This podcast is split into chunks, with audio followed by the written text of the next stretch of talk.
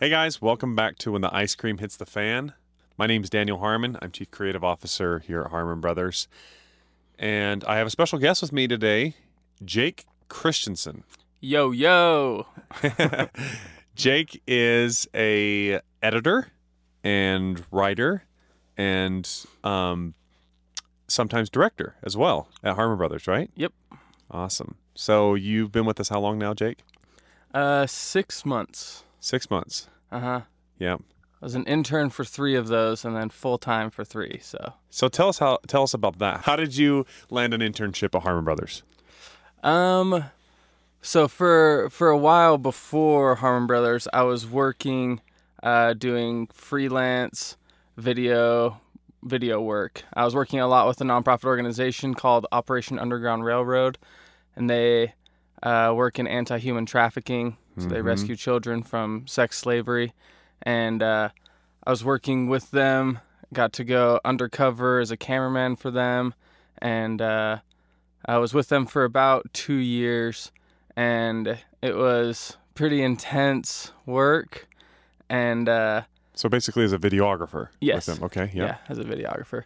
Um, and after working with them for a while, I, I, I loved working with them, but it was it was very taxing emotionally and everything like that. Like it was just Yeah. It For, for some context, for those of you that don't know what Operation Underground Railroad does, they are a really amazing organization that exists to free kids from basically sex trafficking. Mhm. And so they'll go into places like um, Haiti. mhm. Um, let's see, what are some of the other places that they've gone into? Is it Philippines? Have they? uh, No. Philippines. I don't think so. No, it's- it's but I know. Thailand. Yeah, there's quite a bit of Southeast Asia, Thailand, India, Cambodia. Yes. All in that area. There's some. South American countries too, right? Uh-huh. and they'll go in and basically um, work with local authorities Mhm. so that they're doing everything within the law Mhm. and um, basically set up kind of a sting and find these places where these kid these people are pimping out these children Mhm. um, as sex slaves Mhm. and they will um, they'll apprehend they'll, they'll basically go in and arrest the the people that are holding them there the the I don't know what they call them like the the sex slave bosses or whatever they are Traffickers. yeah, the traffickers that's the right term hmm they'll get these sex traffickers and um, they'll put them in jail and they'll get these kids out of sex slavery Mhm. and um, it's it's an awesome incredible mission that they're on and a whole lot of good that they're doing um, but at the same time like you said it's uh it's not light stuff Yeah, yeah. It is. It is quite the jump going from that working in anti-human trafficking to comedy writing at Harmon Brothers. like that is that is not that's not. I mean, they're just so different. You know, that's just two totally different worlds. But what I think is interesting is that. I, I'm I'm a very passion driven person. I, I'm I'm a very cause driven person. I'm very driven by wanting to influence the world for the better. Mm-hmm. And just as I see Operation Underground Railroad making an awesome positive difference in the world, I see Harmon Brothers doing the same thing. And I see Harmon Brothers influencing the world for good, but in a very different way. yes And so that was one of the reasons why I came over to Harmon Brothers. Yeah, I would say we're cause driven. I wouldn't say it's necessarily. There are different tiers of causes. I would say Underground Railroads um, cause is a little bit higher tier than ours. Um, it's pretty amazing. I, I do know Tim Ballard. I've met him. He's the he's the founder, Uh-huh, founder and CEO. and CEO there, um, as well as um, his personal. I, I forget if it's a personal assistant, Mike. Um, Mike Parenta. Uh huh. Yeah. I forget what's he- he's chief of operations now, or what is he? I forget. Uh, I'm not sure what his role is now. For a while, he was just Tim's like executive assistant. yeah, he's an executive assistant now. He's something else. I Yeah, can't I'm not remember. sure what- But Mike Parenta and I go way back. Um, we're friends. We um, when I was while I was serving a mission for my church in Peru, we were actually companions. No kidding, you're Yeah. companions. Yeah, and so we awesome. we uh, we lived together long enough to hate each other and love each other again. so, hanging out as companions. But um, anyway, so they're doing some awesome stuff. Um, so tell me a little bit about like what led you how did you find out about Harmon Brothers? What attracted you to it? Kind of what's your where does your kind of creativity background lie? Um, so after working with Operation Underground Railroad for a while, I was doing a lot of freelance work, and and and I was just I wasn't really sure where I wanted to go or what I wanted to do, but I kind of had this like sense of wanting to be on a team again. You know, when you're working doing freelance, like the freedom of being able to work when you want and play when you want and travel when you want, like that's awesome and, and really fun. But I was working by myself and I knew that I could only grow so much working by myself. And if I was surrounded by a team of people who were great, then they would help me become great. And so I started putting feelers out there. I was looking at different companies and different marketing agencies and different advertising agencies and because that that's what I that's where I wanted to go. I, I want to my goal is to get really good at or is to get really good at marketing so that I can then use that power to continue to influence the world for good as I like saw so much need for at Operation Underground Railroad. Mm-hmm. And so um, but basically my goal is to make good cool. Make it cool to be good. I've okay. seen I've seen like uh, so uh, for, before that I worked as a substitute teacher for a time. Mm-hmm. And I was substituting one day and uh, I started talking with this group of kids. It was at a high school, and they were obviously like the cool kids in the class, you know. And uh, so we were joking around. I was joking around with them and stuff. And the one kid turns to me and goes, "Yo, Mr. C, what's the baddest thing you've ever done?" And I was like, "What?" and this other kid goes, "Yeah, what's like the worst thing you've ever done?" And I was like, "Oh, cause that's like cool, right?" Uh-huh. And they're like yeah, like a little less confident, and I was like, well, why why is that cool? Uh-huh. Like, why is it cool to like be bad? And they kind of like looked at each other and they're like, I, I don't, it just is. Like, I don't, I don't know. and I was like, why don't I tell you about the best thing I've ever done? And they're like, okay. Eh, that's boring. Whatever. so I told them like what one of like the best things I've ever done, and they were like, "Oh, that's like way cool!" Like, and they like really liked it. You know, like yeah. I felt like it was it was kind of a cool moment, but then it just made me like think for a long time afterwards. I was like, "Why is it so cool to like be bad?" And like I feel like that coolness of like being bad has led the world down such like a dark hole into to like the darkest of places which i think the absolute darkest is sex trafficking of children. Yeah. You know? Yeah. And so I think that the way that we reverse that is by showing how cool it is to be good. And I see Harmon Brothers as a way of being able to do that, not only with just like our ads we're doing right now, but with some plans that we have in the future that also really attracted me. So um, I saw, uh, I saw, as I was looking at different ad agencies, I found Harmon Brothers and I'd seen the work that Harmon Brothers has done, and it was it, it always amazed me. It was always always so cool and so effective, and I was just like, man, these guys are the masters at comedy marketing ads, and I think that comedy is how we reach the youth in order to teach them how cool it is to be good. That that's just one of my theories, but. Yeah. Um, so I saw Harmon Brothers as like an awesome vehicle of how to learn that, and uh, I looked at job openings and I saw that there was intern available and it was paying eight dollars an hour, and I was like, "I'm gonna go be a 29 year old intern." exactly. I forget how old are you? 29. Yeah. yeah. I was like, "I'm gonna go be a 29 year old intern making eight dollars an hour," which in high school I worked at Subway, which I was making 8.50 an hour. so I was reaching my lowest point in life at 29 years old, financially speaking.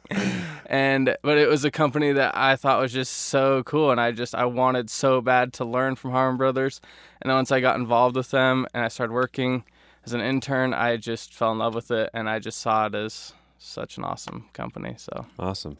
Thank you. That's pretty inspiring stuff actually to to take that leap there and just go more for the opportunity. So there's a couple of things I read. There's a book called Hey Whipple Squeeze This, which is um, a classic advertising book written by Luke Sullivan.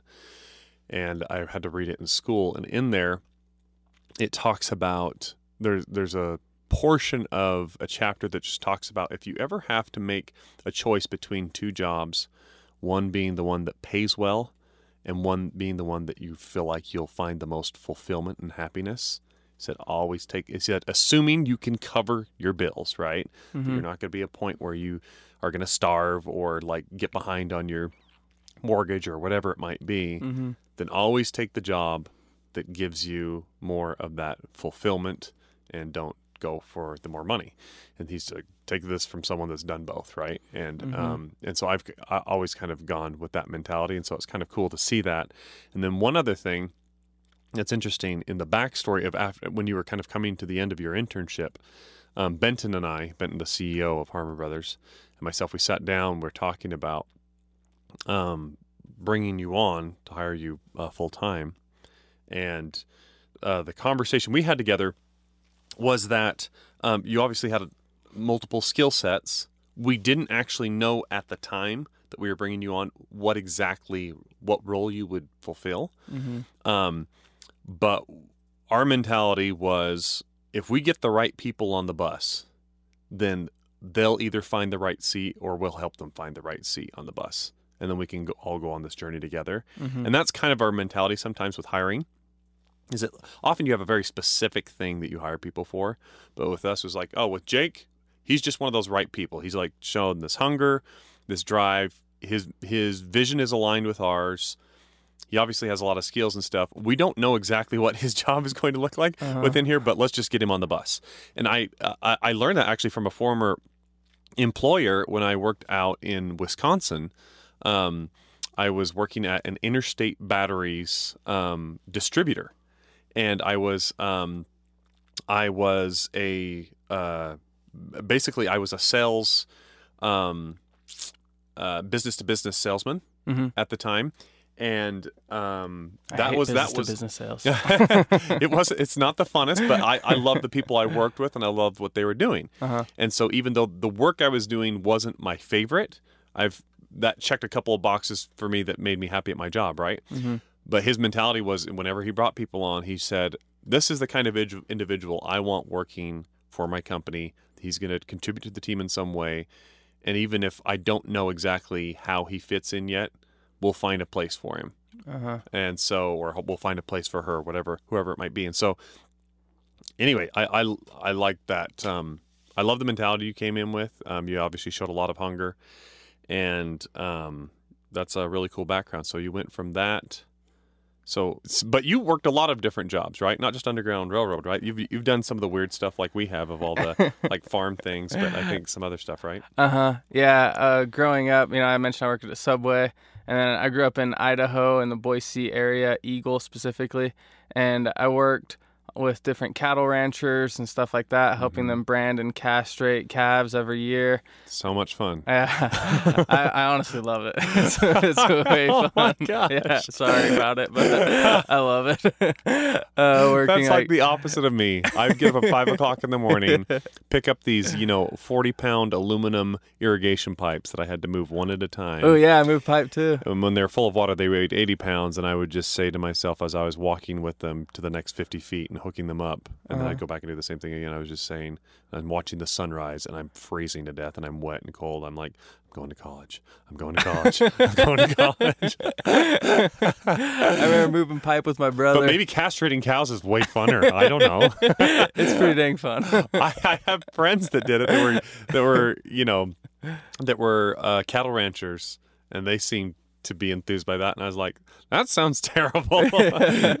anyway, go ahead. Um, I remember moving pipe. Me and my brother, uh, we had to move pipe over. Like we had to walk through a gate, and we'd have to hold the pipe up over our head to go over the fence that was Mhm. like the gate was on. And the gate or the fence had a wire running across the top that was electric. I've and done so this one too. anytime you dip the pipe down too far on one side, you got electrocuted. I, so I was often wearing Uh, rubber gloves. Oh yeah. Uh, and so that would sometimes insulate a little bit. You'd sometimes it wasn't very thick rubber, yeah. and so sometimes you'd still get a little bit of a, Yeah. a shock. But I've totally done that one where it's like, okay, I've got to move this pipe over here. But there's definitely this electrical fence, Uh-huh. and then it's just straight up a loon. It's like you're holding than a lightning rod. Yeah, And yeah, exactly. I've done that one too. Oh man, we never were smart enough to use rubber gloves. But um, then for a while, I worked in a milk factory where uh, we had to, we would get cartons of milk that were about to expire, and then we would break them open into a huge vat and just throw away the cartons, and then they would reprocess the milk and re-put it into these cartons And by reprocess, you mean re-pasteurize or cook it. Yes, yeah, repasteurize, recook it, and then they would sell Good as it. new. So good as new. yeah, That's what you're drinking, folks. That's what, That's, you're, that's what you're getting off of your grocery store shelf. I mean, I still drink it. like, it doesn't. It doesn't bother me. This is why I don't drink dairy milk. That and I'm lactose intolerant. But maybe that is why I'm lactose intolerant. I remember that job. It was it was so loud inside the factory that we had to they had to teach all the employees hand signals so that we could communicate with each other Oh yeah. because it was too loud to be able Everyone's to speak to each running other. around wearing earplugs and stuff. Uh huh. Mhm. Everyone's wearing earplugs. Everyone was wearing these like white aprons and Mhm. gloves and boots over your shoes and hair, nets. yeah. And like you, ju- I just looked ridiculous. Like I just remember feeling like I look so dumb right now. I have to graduate from college. Okay, so that was the one that got you to be like, I'm one. going to college. yeah. I'm going to college. yeah. Yes. Oh man, it was it was miserable. but- so that's oh my gosh. I worked as an Uber driver for a while at nights. Are you serious? Uh huh. really? Yeah, driving all night long. Uh, driving drunk people around. You know. How long ago was that? Uh, three, two or three years ago. Okay. So not too long ago. Yeah. But But uh, so some of the more creative stuff you've done. so I mean, like, obviously the videography uh huh. at um, Operation Underground Railroad, Yeah, but you've done some comedy stuff, right? yeah, yeah. So I started doing uh, stand-up comedy. Uh, actually, just uh, so I did it uh, in college a couple times, and I really liked it. But I got so nervous beforehand. You puked. I I didn't. I didn't quite puke, but I wanted to every time. Like I just would feel sick. Uh-huh. Like being backstage before I was about to go on. Like I just I. I was I felt so sick that I finally was just like I can't do this anymore. Like and I didn't have any bad shows. I remember there was one joke that I told that like really did bad and I like felt really bad about it cuz it was pretty an insensitive joke. Like it wasn't bad, but it was just insensitive to Okay. people, which is why I didn't do well. And uh, but other than that, the whole time I felt like um, I, I was just so sick of nervousness that I just eventually stopped, and I didn't touch it for five years, five or six years, Oh wow. and then I started again just in January of this year is when I was like, okay, I, I felt like you know going back to feeling like comedy is one of the keys to helping make this world a better place by introduce using humor to teach kids how cool it is to be good. Um, that's what drove me back into it and that's what made me like okay i can get over these nerves and everything like that. And i still get nervous before every show. I have a show tonight that i'm doing and it's like no matter what i always will get nervous but i know why i'm doing it and i have a higher purpose for getting good at stand-up comedy and for comedy in general So you can overcome that. and so i can overcome, overcome the nervousness. So just recently in January, it. hmm where so you still get nervous? Do you still get sick? i don't get sick no Okay. I get nervous. I get if I suck, then I get sick afterwards. you know, if I if I do a ba- if I have a bad set, oh man, it it is miserable, and I'm like, this isn't what I'm supposed to do with my life. Like I shouldn't be. I will say if the sick feeling never So- goes away, then Uh-huh. you're probably not in the right place because I used to knock doors for a living, Uh huh. as a lot of people know. I s- sold alarm systems door to door. I did that too for a time. you did? uh huh. And so every mor I mean, we'd go out on the doors around noon Yeah. every single day. And so all morning long, I just felt sick. Really. Just completely felt sick. Just like, oh my gosh, I have to go out and do this again. uh huh. And every, every single day, that feeling, no matter how successful I was, no how many how many I'd closed the day before, Mhm. um, that feeling never went away. And it was the greatest feeling ever when I was done with that job. And I was like, Yeah. wow, I don't have that like that just sick, sickening Yeah. feeling inside of me, you know. And especially on the first door you go to, that was always super scary. Uh-huh. But anyway, Yeah. first door of the day, meaning. Yeah. I hated that job. Oh man, that was. that was So, well, so stand up. Let's come back uh, to stand up a little bit. yeah. Um, what are some of aside from like having the higher purpose that drives you Mm-hmm. past the nerves? Mm-hmm. Um, what are some some keys, I guess, to success in developing your stand up? Because you've told me this before. You you've you've now got about you said about thirty minutes of of material. Uh huh. Um, and for those of you that aren't familiar, comedians develop um, sets, right? Is what it's called. Yeah.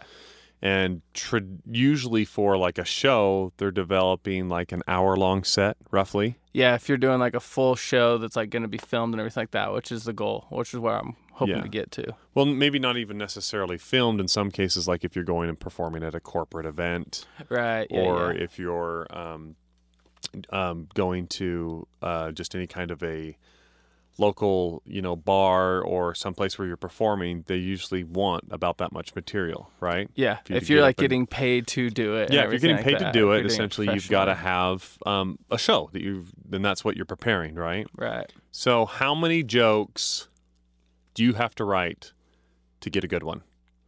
Um. Oh, what's your what's your hit rate? Like, what's your th- throwaway rate? I want to know what this is. throwaway rate? Um. So a lot of a lot of comedians will like write down jokes and then they'll go uh, tell them at like an open mic yeah, and then they'll see like okay that one did well this one didn't you know Uh-huh. every time i do an open mic i record it with my phone i listen to it afterwards i see how big the laughs are for each joke figure out which ones i need to punch up and everything like that yeah, um, and by punch up i mean make funnier yeah. I don't know. Modify, uh-huh change the timing, uh-huh word tweaks, yeah any of that kind of stuff, right? yeah and my humor is i do a lot of storytelling that Uh-huh. that's my favorite kind of humor for anyone who knows comedians mike birbiglia is one of my big inspirations and uh, he's a, a magnificent storyteller Yeah, like, he is really good at storytelling. amazing and uh, so I, I do storytelling kind and what's kind of interesting is that i've always been a storyteller and so all of my jokes m- are are telling stories that I've already told dozens and dozens and dozens of times for many different crowds. Yeah, And and as I've been telling them throughout my life, I keep on finding I've just been like finding new ways of tweaking these and kind of preparing them for stand up without really consciously thinking about it yeah, like I've just told these stories so many times and just always like told them different ways, trying to get more laughs out of them and everything. And so my like sitting down and writing jokes is sitting down and thinking about stories from my life mm-hmm. and then figuring out funny ways to tell them. And so to say like, okay, I have to write uh, 20 jokes to get one good joke. I, I haven't exactly, I haven't figured that out. It doesn't necessarily you haven't you haven't distilled it down to that science. Correct. Yes, Okay. I haven't. It's just like, oh, this is a story that I've told to people, Yeah, and they've laughed at it before. Okay, I'm gonna try it again, and then Yeah. I'll figure out a funnier way of telling that, and then I'll just be working on the intricate wording within that story, which hopefully that story has quite a few punchlines through it. How many times do you have to go to an open mic? Do you feel like to kind of perfect a story? Um, I would say I'll tell the same story, usually around five times. Okay, At, at that around- gives us at least a little bit of a benchmark there Uh-huh. of like the kind of work you have to put in. Yeah. Yeah. And so I would say about five times. But even then, in between that, I'll You're like, testing on other people, I'm testing on other people. I'm testing roommates, on coworkers, people, roommates. coworkers. Yeah, Yeah. And I have a couple of people who are friends of mine who are, I know are just funny people, and I'll call them up and just, hey, let me tell you this story. Tell me what's funny. Tell tell me how I can make it funnier. hmm I'll tell it to them, and then they'll give me ideas and stuff like that. And so, How many of your stories do you end up just not using altogether because they just kind of flop? um, probably about half. Okay. But you've done enough testing in just storytelling in your life leading up to it. You've kind of been making a mental log Uh huh. of what works and what doesn't. Yeah. that you already kind of know some things that are funny that people react well to. And so essentially your open mic is just like everyday life Yes. a little bit. Um, Yes, is that's, that's kind of your, your your preliminary open mic. And then you go and do an official open mic where you really test the stuff and refine and you end up at about a 50% rate. That's pretty good. Yeah, and what's what's interesting is one thing I just realized is uh, so I'm 29 years old and I'm single. So I've gone on a Ladies. lot, ladies, if you're listening. I've gone on a lot of first dates, and uh, what's like, uh, and I love stories, and so on first dates, I, I've probably told these stories so many times on first dates, and I'm just constantly gauging, you know, is this funny? Is this not? And so, date. I never realized this till just now, but Little I do they know, they're not actually dates. they are an They- open mic they- source for They're me. an open mic reaction chamber for you as you like. Let's see who will laugh at my jokes. Tinder, here we go. yeah, oh, that's amazing. yeah. Okay, That that's actually helped me a lot in my stand up. just to admit to that right now. Yeah, yeah, just to admit to that. It's going on first dates and trying out jokes on girls, like, Yeah. and also having weird date stories that Yeah, also sure. provides content for. Yeah, first dates are always the best stories. Yeah, no joke. Anyway, cool. All right. Um awesome. Any biggest challenges you face in in comedy? Um, I would say, uh, whenever you have an off night and you just don't feel like you're funny, and maybe it's at an open mic, or maybe it's just when you're like trying to think of jokes and you can't think of anything. Yeah. It's just it, it's so easy to get discouraged, and maybe that's just me, but I think in any creative field.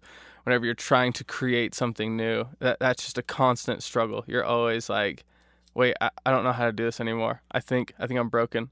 I don't think I can be funny anymore. Like Mhm. that that happens to me so frequently where I'm like, Sure. I lost it.